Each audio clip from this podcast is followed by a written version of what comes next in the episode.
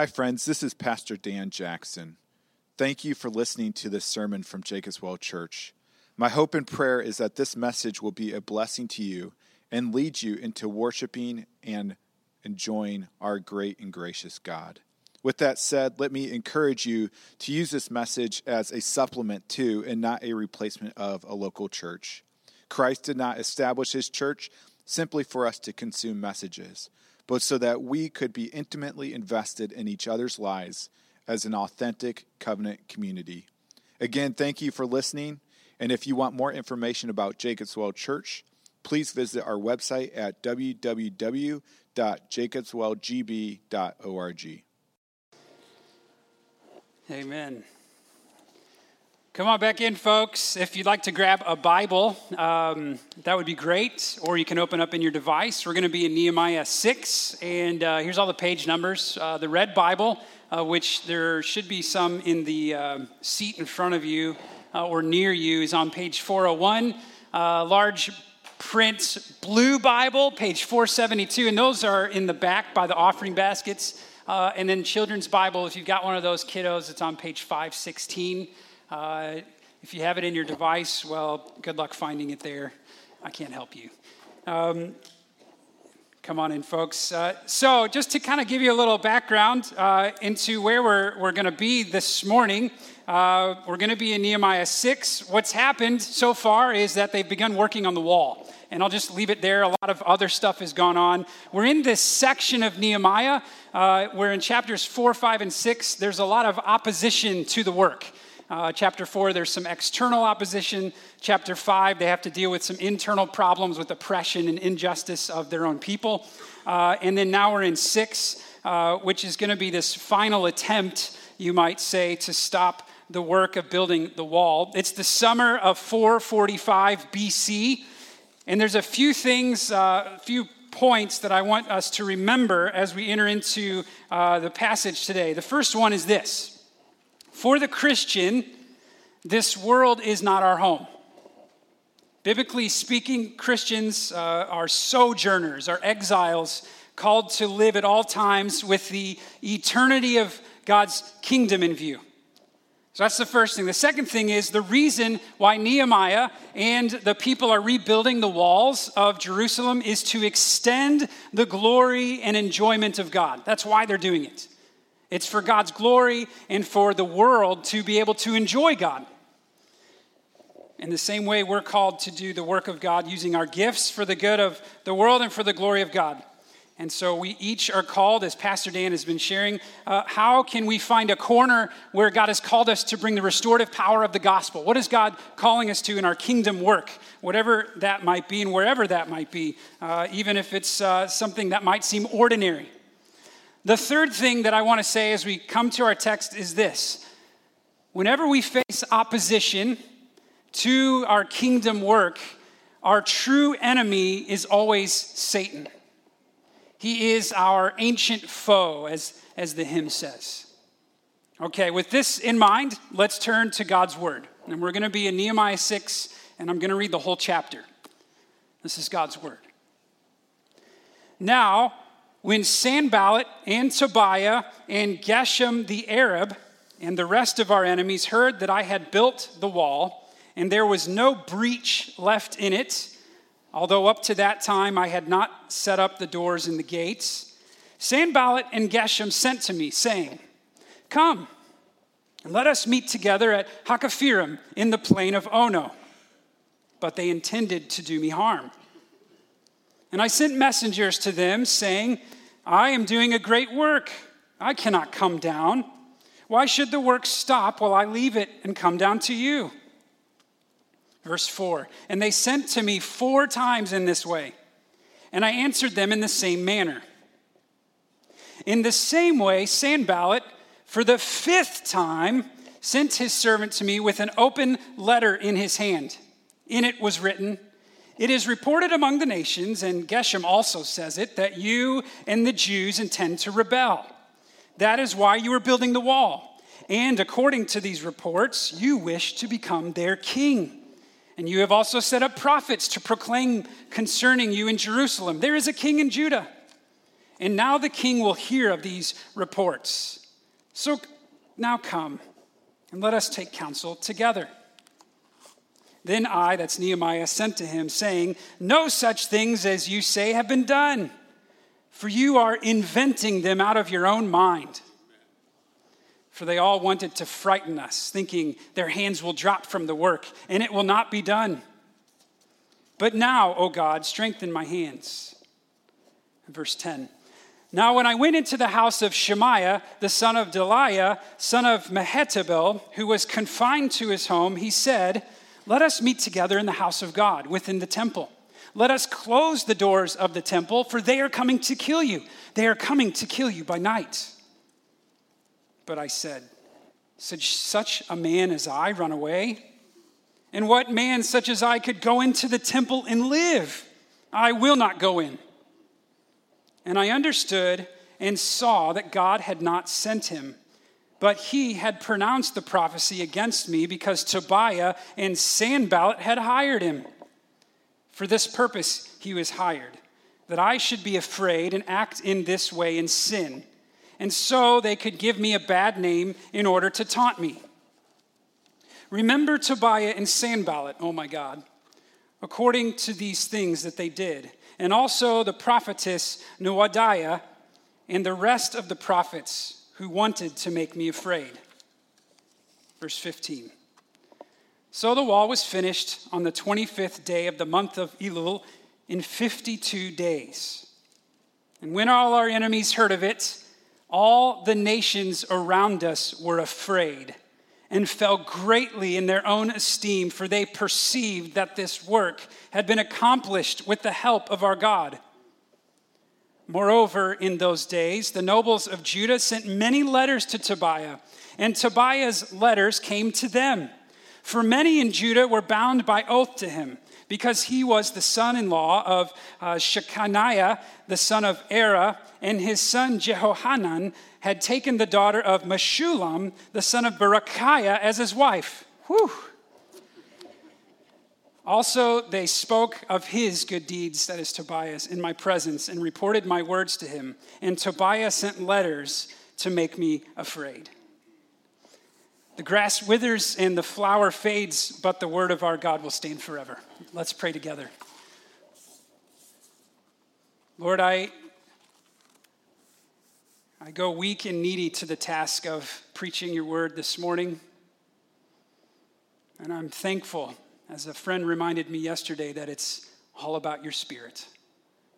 It's about your spirit, Lord, making this word uh, real to us, uh, making this word, your word, convict us and comfort us. And so we're asking, Spirit of God, for you to do just that today, uh, for our good and for the glory of God. In Jesus' name we pray. Amen. If you look in your bulletin, you'll find I've, I've got some uh, spots where you can follow along and fill in the blank. Uh, the roadmap today is simple and it's without alliteration. I don't know if you've noticed, but we've had a lot of alliteration so far in Nehemiah. Uh, today, without it, and here it is the simple roadmap. There's three stooges. Yes, three stooges of Satan, you might put in parentheses. Three stooges, two options, and one hope. Three, two, one. Three Stooges, two options, one hope. Let's start with Three Stooges. Uh, you might say the Three Stooges of Satan. I am convinced that there is nothing in this world that will bring more temporary trouble and hatred upon oneself than when you live for the good of others and for the glory of God. Let me say that one more time. I'm convinced that there is nothing in this world that will bring more temporary trouble keep note temporary, and hatred upon oneself than when you live for the good of others and for the glory of God.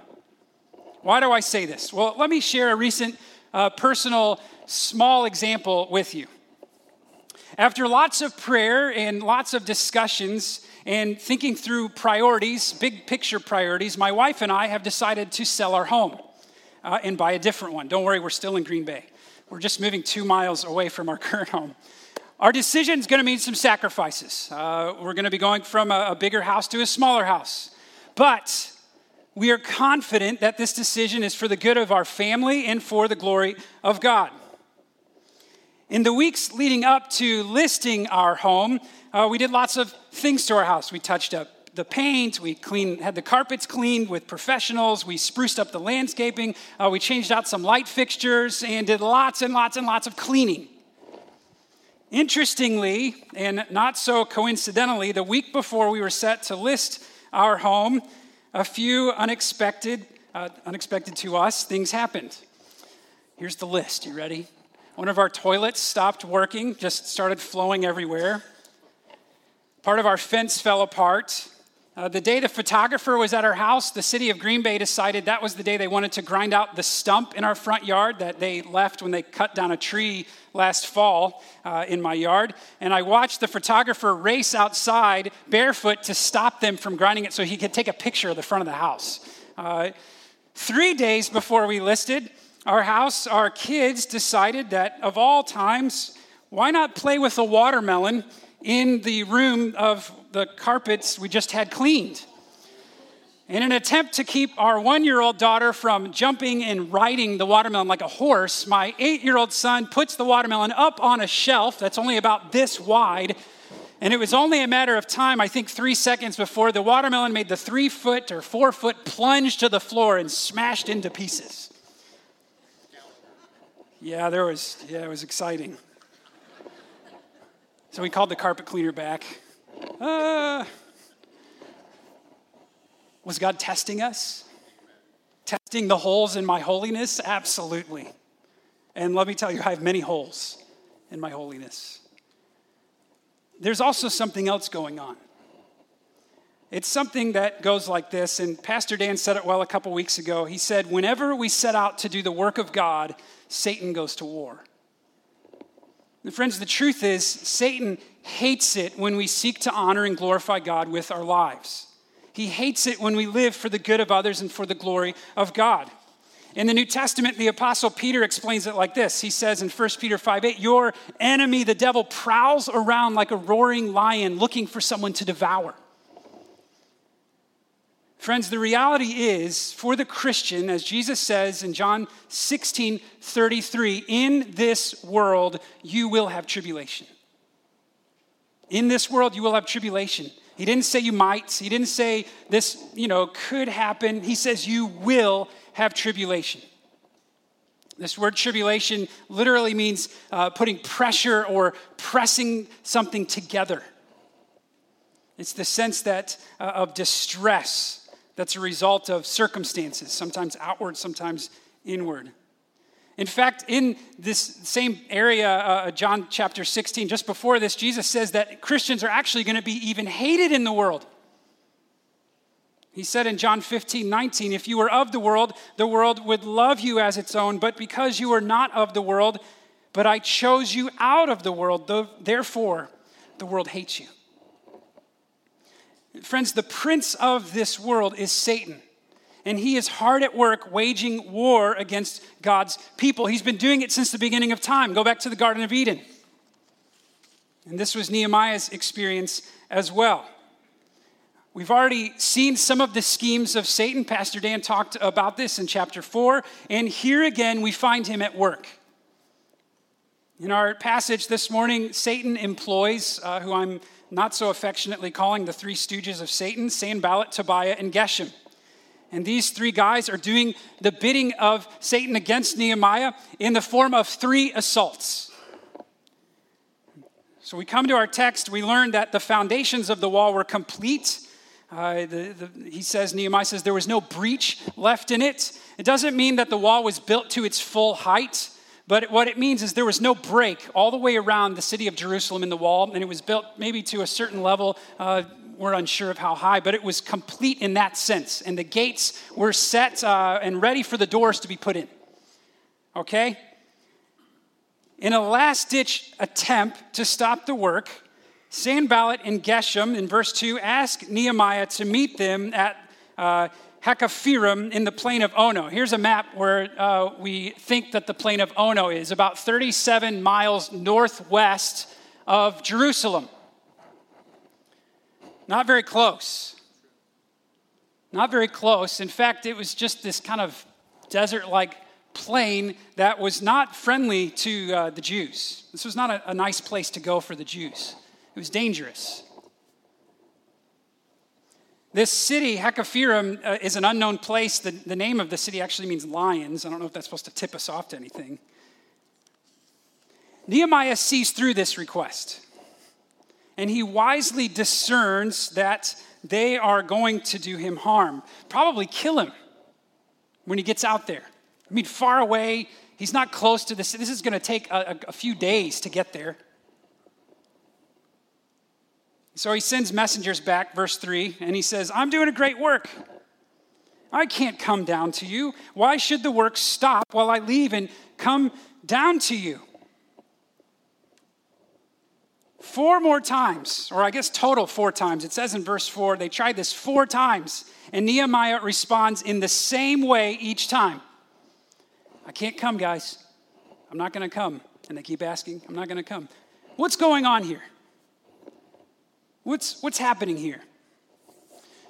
A few years ago, uh, my family and I uh, went down to the Smoky Mountain National Park. Anyone ever been down to the Great Smokies? Yeah, some, some people. Have. Now, we, the way we came, we came kind of from the west. We went through um, Knoxville and then down, and we went through Gatlinburg.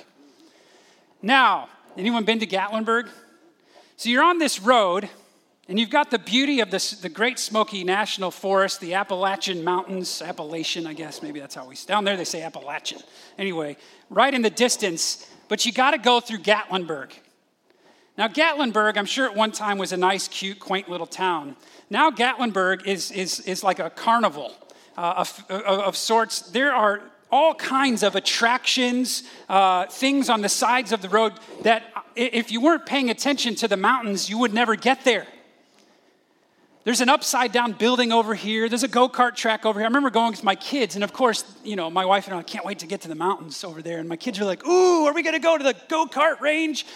Can we go over here? I want to sit. I want to go to that restaurant that's upside down. Oh, look, there's a guy driving a, a truck and he's sitting on top of it and they're playing a banjo. Let's follow that guy. This, in part, I think, is kind of like life. Driving through Gatlinburg, trying to head to the Great Smoky National forest is kind of like our life in miniature. Distractions all around. Distractions keeping us from the goal, the mountains. You see, friends, in this world, Christ followers will face distraction from kingdom work. This is one of Satan's main assaults. This morning, I want you to ask yourself what's distracting me from my kingdom work? What's distracting me from living for the good of others and for the glory of God? What am I allowing to distract me from pursuing what God has called me to? Maybe something small, maybe something large. Don't go this pursuit of answering these questions alone. You need people around you, godly people around you, your, your family, uh, uh, your church, helping you answer this question. We see what Nehemiah does. He would not be distracted from the work God had called him to, and he says, No, I'm not going to do that. I'm not going to come down and take the time to do this. I'm doing a great work. The assaults don't stop here, they keep coming. In the next part here, verses 5 to 9, we see another attempt to stop Nehemiah, this time in the form of conspiracy, in the form of lies, in the form of threat. So, see, after Sanballat unsuccessfully four times, doing the same thing four times, I think that's the definition of insanity, but anyway, he tries something different on the fifth attempt. Maybe he's a slow learner, I don't know. And he sends what's called an open letter to Nehemiah. Now, the open letter uh, means that the message wasn't sealed, that it was open to anyone to read it. In fact, uh, some scholars even say that the contents of the letter would become public property. It would go in like the records as, as, as a uh, correspondence between dignitaries, uh, you might say. And here's what the letter contained serious accusations. In verse 6, you're planning to start a rebellion, Nehemiah. You're wanting to be king. You're using propaganda. You've hired prophets to go out and tell people, hey, there's a king coming in Judah. Think about this, folks, for a second. What are the Israelites waiting for? They're waiting for the promised Messiah who would come to Jerusalem and be king. And now Sanballat is using their own prophecy, real prophecy, against them to turn them on each other. Think about it for a minute the weight of these accusations. First of all, if these statements true or believed to be true, King Artaxerxes and the Persian kingdom would see this as high treason. Nehemiah would be executed. If the Persian authorities caught wind of these rumors, whether or not they're true or not, Nehemiah would then have to defend himself. The work of the wall would not go on. He'd probably have to travel back uh, and, and, and go talk in Babylon to the king and probably, who knows, maybe be killed instantly. We're not sure. Suffice to say that if these rumors got out, it would slow down the work at best, possibly ending Nehemiah's life. Now, interestingly, what gives Sanballat away is the last part of the letter. What helps us to see that, that he's just blowing smoke and these are just a bunch of lies is this. He says, So come on, let's, let's counsel together. Let's talk about this together. Now, why in the world would a guy who is accusing Nehemiah of high treason to the king want to collude with this guy? There's no way he would do that if it was true. There's no way. He would be running far. He'd be going to, to, to King Artaxerxes and telling on the guy, but that's not what he's doing. And what does Nehemiah say in response? No such things as you say have been done. You are inventing them or literally fabricating them out of your own mind. Yeah, fake news. There we go. Fake news. This accusation is a figment of your own imagination. This is the second assault of Satan that we find in our text this morning, and it's this false accusation. It's false accusation. Not only do we face distraction, we also face false accusation in our kingdom work. Sometimes these accusations are external, like in Nehemiah's case. More often than not, though, friends, they are internal. They are internal accusations that Christians deal with that strike at the core of our identity. The kind of accusations that cause us to question ourselves, to question those around us, and to question God. I remember once uh, dealing with, with these kinds of false accusations, both internally and externally, and in the months that followed uh, a previous pastorate. Uh, where, after I had resigned uh, from a previous pastorate, it was a difficult pastorate uh, for myself and my family. And I remember internally wrestling with doubts about my calling, uh, wondering things like, Am I capable to do such a work? I remember struggling to believe that I could ever be a pastor again, thinking maybe I should, I should just get another job and, and go serve a church as a layman. I even began to doubt my family and, and my wife and her support, thinking maybe my wife doesn't want me to be a pastor. Externally, I had some accusations. I, I remember uh, in one very dramatic moment, a church member tell me to my face that the church was falling apart and it was all my fault, that I had ripped the heart out of the church. I didn't know I was that strong.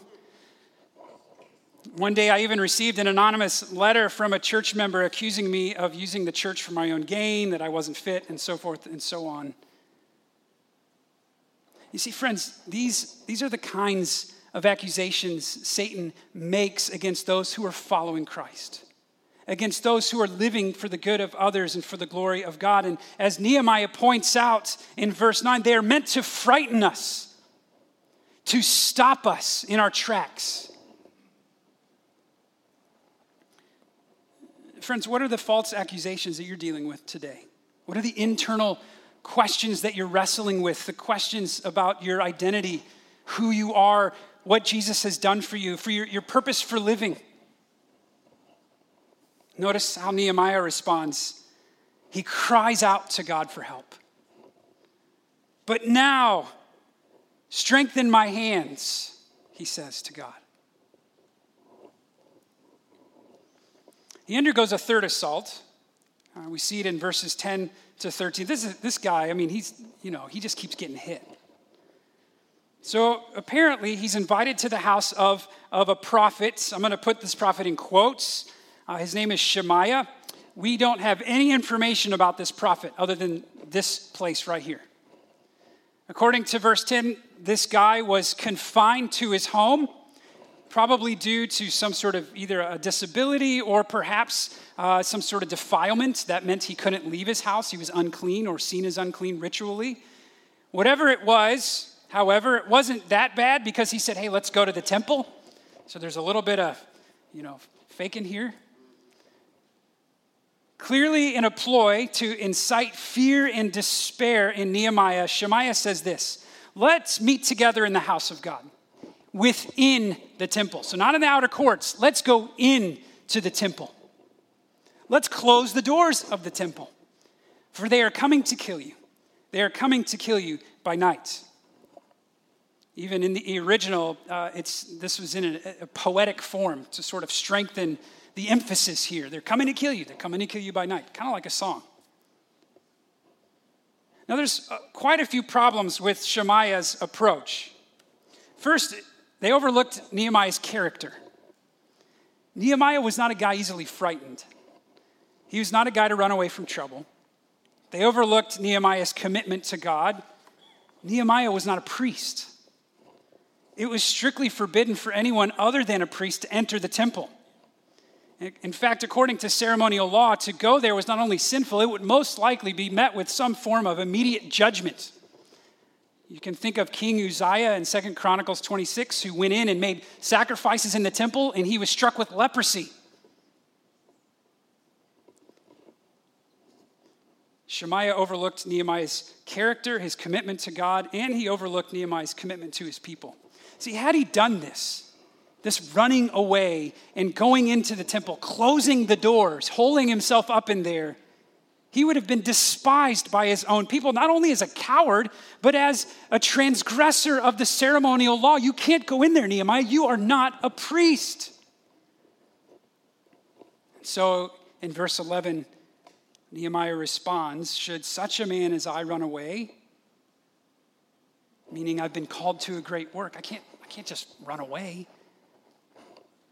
And he goes on, What man such as I could go into the temple and live? Meaning, I'm not even a priest. I can't go in there. And he says, I will not go in. What's going on here, friends? It's this third assault, and it's the idea of temptation to despair. Nehemiah is being tempted to despair. See, there was some truth that was mixed into this scenario. The truth was Nehemiah was in danger. Obviously, he was in danger. And in this truth, it's mixed in with temptation to sin as a response to this truth, to run away, to forsake your own people, to forsake God and His Word. Let me pause here for a moment and ask you, friends, in what ways are you being tempted to despair? What truths of God are you being tempted to forget or overlook? Are you anxious? Have you forgotten that God is good and He's good to you? Does it feel like life is out of control and, and too much to handle? Have you forgotten that God is in control and doesn't give us more than we can handle? Are you overwhelmed by guilt and by shame and by poor choices? Have you forgotten that there is no condemnation for those who trust in Jesus Christ. Notice how Nehemiah battles this assault. First, he identifies it for what it is. Probably he had informants. He probably had people that was, were spying. That's what the commentators say because he then he comments. He said, You know, I understood and saw that God had not sent him, but he had pronounced the prophecy against me because Tobiah and Sanballat hired the guy. For this purpose he was hired, verse 13, that I should be afraid and act in this way in sin, so they could give me a bad name in order to taunt me. You see what else he does in, in his uh, response? He turns to God and he offers this prayer of judgment. So it's called imprecatory prayer, uh, similar to what he prayed in chapter 4, uh, verses 4 and 5. And he prays to God, asking God to be judge, asking God to have vengeance in his way over the enemy. As a, a brief side note, I want to point out something here. Notice the way in which Satan carries out this third assault. He does it in the form of prophecy, in the form of false teaching. Uh, this so called prophet was hired to use his official platform as a, uh, his official position as a platform to speak for God. I'm going to put that in quotes. In order to tempt Nehemiah uh, to despair and to tempt him to sin against God. Friends, I must warn you to, to beware of false teachers. I must warn you that there are men and women in our world today who call themselves Christians, even, even evangelical Christians, who are preaching a different gospel than that of Jesus Christ. Test everything to Scripture. Test everything to Scripture. Test what I'm saying to Scripture. Test whatever you hear to Scripture, friends. Okay, that's my side note. I'm done with that. You're welcome. How did Nehemiah face these assaults, these tribulations? How did he do it with, with boldness and, and strength and fortitude? Was he some sort of super Christian? You know, not really. The answer has to do with something much more fundamental and, and, and much larger than that, much broader. It's this idea of ultimate authority. And this is where I come into the next part here two options. And it's really the two options principle. In the face of opposition, you have two options. In fact, in all of life, you really have two options. You can either choose between this or this. And here's the principle, and then I'll tell you what the this and this is. The principle is this Jesus highlights it in Matthew 6 no one can serve two masters. You can't go left and go right at the same time, right? You can't play for two opposing teams at the same time. It's not possible. In the same way, you can't have two ultimates or two ultimate authorities at the same time. There's only room for one ultimate thing in your life. When we face opposition, when we face trials and struggles, where our true allegiance lies comes to light. You see, there's only two options, friends, only two masters. You can either choose to serve the world or you can choose to serve God. You can either choose to walk the path of the world or you can choose to walk the path of God. That's it. That, that in all of life, those are your two options. That's it. Now, I should let you know, as a friend and, and as a pastor and a, and, and a preacher of God's word, where these paths lead. The path of the world always, always, always leads to destruction. Had Nehemiah given in to the path of the world, given in to fear, given in to despair, given in to these accusations, he would have been led to sure and certain destruction. On the other hand, the path of God always, always, always leads to life. It doesn't mean easy, it's not the easy road. It doesn't mean, yay, all these good things are going to happen to me, but what it does mean is life, as the Bible defines life. Jesus says it like this in Matthew 7 Enter by the narrow gate, for the gate is wide, and the way is easy that leads to destruction. And those who enter by it are many. For the gate is narrow, and the way is hard that leads to life. And those who find it are few. See, there's two paths where was Nehemiah's strength? Where was his hope? It wasn't in himself, it was in his God. He knew that God could do the impossible. And in fact, he even mentions that in verse 15. And I, lo- I love it. I love it. He's just, he's gone on talking about all these assaults, all these ways that he has been just hit from every side. He's been doing it for three chapters. And I love it. In Nehemiah 6.15, sort of uh, just off the cuff, he just says, so the wall was completed in 52 days. 52 days. Have you guys ever seen a stretch of road be complete in 52 days with modern day crews and all the equipment and everything? These guys had hammers, maybe some winch pulley kind of system, you know, and, and buckets. 52 days, less than three months. It's miraculous. Love Nehemiah, what he observes about what's happening all around, too, in verse 16. What does he, what does he say happens? When all our enemies heard of it, it's sort of like this jab. All the nations around us were afraid and fell greatly in their own esteem. for they perceived that this work had been accomplished with the help of our God. Friends, Nehemiah's enemies had deep theology at this point. Sometimes a better theology than, than us Christians have. They remembered and saw something that this was God at work. See, at the end of the day, Nehemiah's ability, our ability to face tribulations in this world, is not dependent upon the measure of our strength or our measure of our faith, but it's dependent entirely upon the strength of our God. And this was Nehemiah's one and only hope. His hope was that God helps his people. That was his one hope. God helps his people. There's three statements that summarize this hope that he had. And the first one is this Nehemiah believed it. And I'm, it comes in the form of a, a question. I ask my kids this almost every night before they go to bed. I say to them, What is your only hope in life and in death? Anyone know the answer? Yes, it is Jesus, thank you. But it's, it's more than that. It's not just Jesus, it's this that I am not my own, but I belong to God. Friends, we belong to God. Nehemiah believed and remembered that he belonged to God. We are not our own, but we belong to God. Secondly, as those who belong to God, let us remember that God will accomplish his purpose for us. We read it this morning in our call to worship.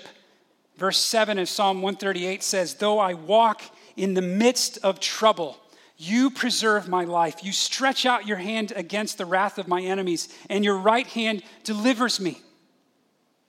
The Lord will fulfill his purpose for me.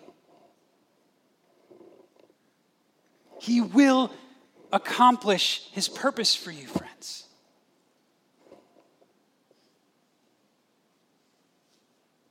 We belong to God, He accomplishes His purpose for us. And thirdly, what Nehemiah believed God will overcome. God has overcome the world.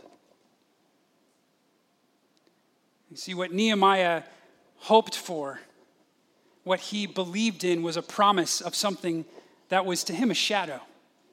Something that to us we can look back and see the fullness of and the reality of. You see, friends, there was another man who faced distraction, who faced false accusation, who was tempted to despair. There was another man who faced conspiracy, lies, and threats. He even faced death and was forsaken by his own father. You see, friends, because of our sin, we deserve to be accused as rebels against God. Because of our sin, we deserve to be harmed and punished. Because of our sin, we deserve to be killed for our acts of treason against the one true King. And yet, in abundant grace, in abundant mercy, the Son of the King, Jesus Christ, faced threat, conspiracy, accusation, and death so that those who trust him are no longer threatened and accused. You see, at the cross, Jesus bore the accusation and harm that we deserve. And in exchange, he offers us innocence and security, he offers us eternal life. You see, friends, it is only in Christ that I am free from and no longer subject to threat and accusation. It's only in Christ that I can face the assaults of Satan and stand. It's only in Christ that I can face the tribulations of this world. Friends, where is your hope today? Where is your peace today? Won't you rest in Jesus? Won't you trust in Him who overcomes? In this world, Jesus said, in this world you will have tribulation. And the very next part, you know what He says? He says, Take heart. But take heart, for I have overcome the world. Let's pray together. Father, we are thankful that in the midst of the assaults of Satan, you give us strength through Christ. Jesus, we're thankful that you faced accusation and death for us and on our behalf so that we could no longer be subject to accusation, Lord, but could be innocent and free. Secure in us this hope, Lord, that we are not our own, but we belong to you, and help us to take heart in the midst of opposition in this world, we pray. In Jesus' name, amen.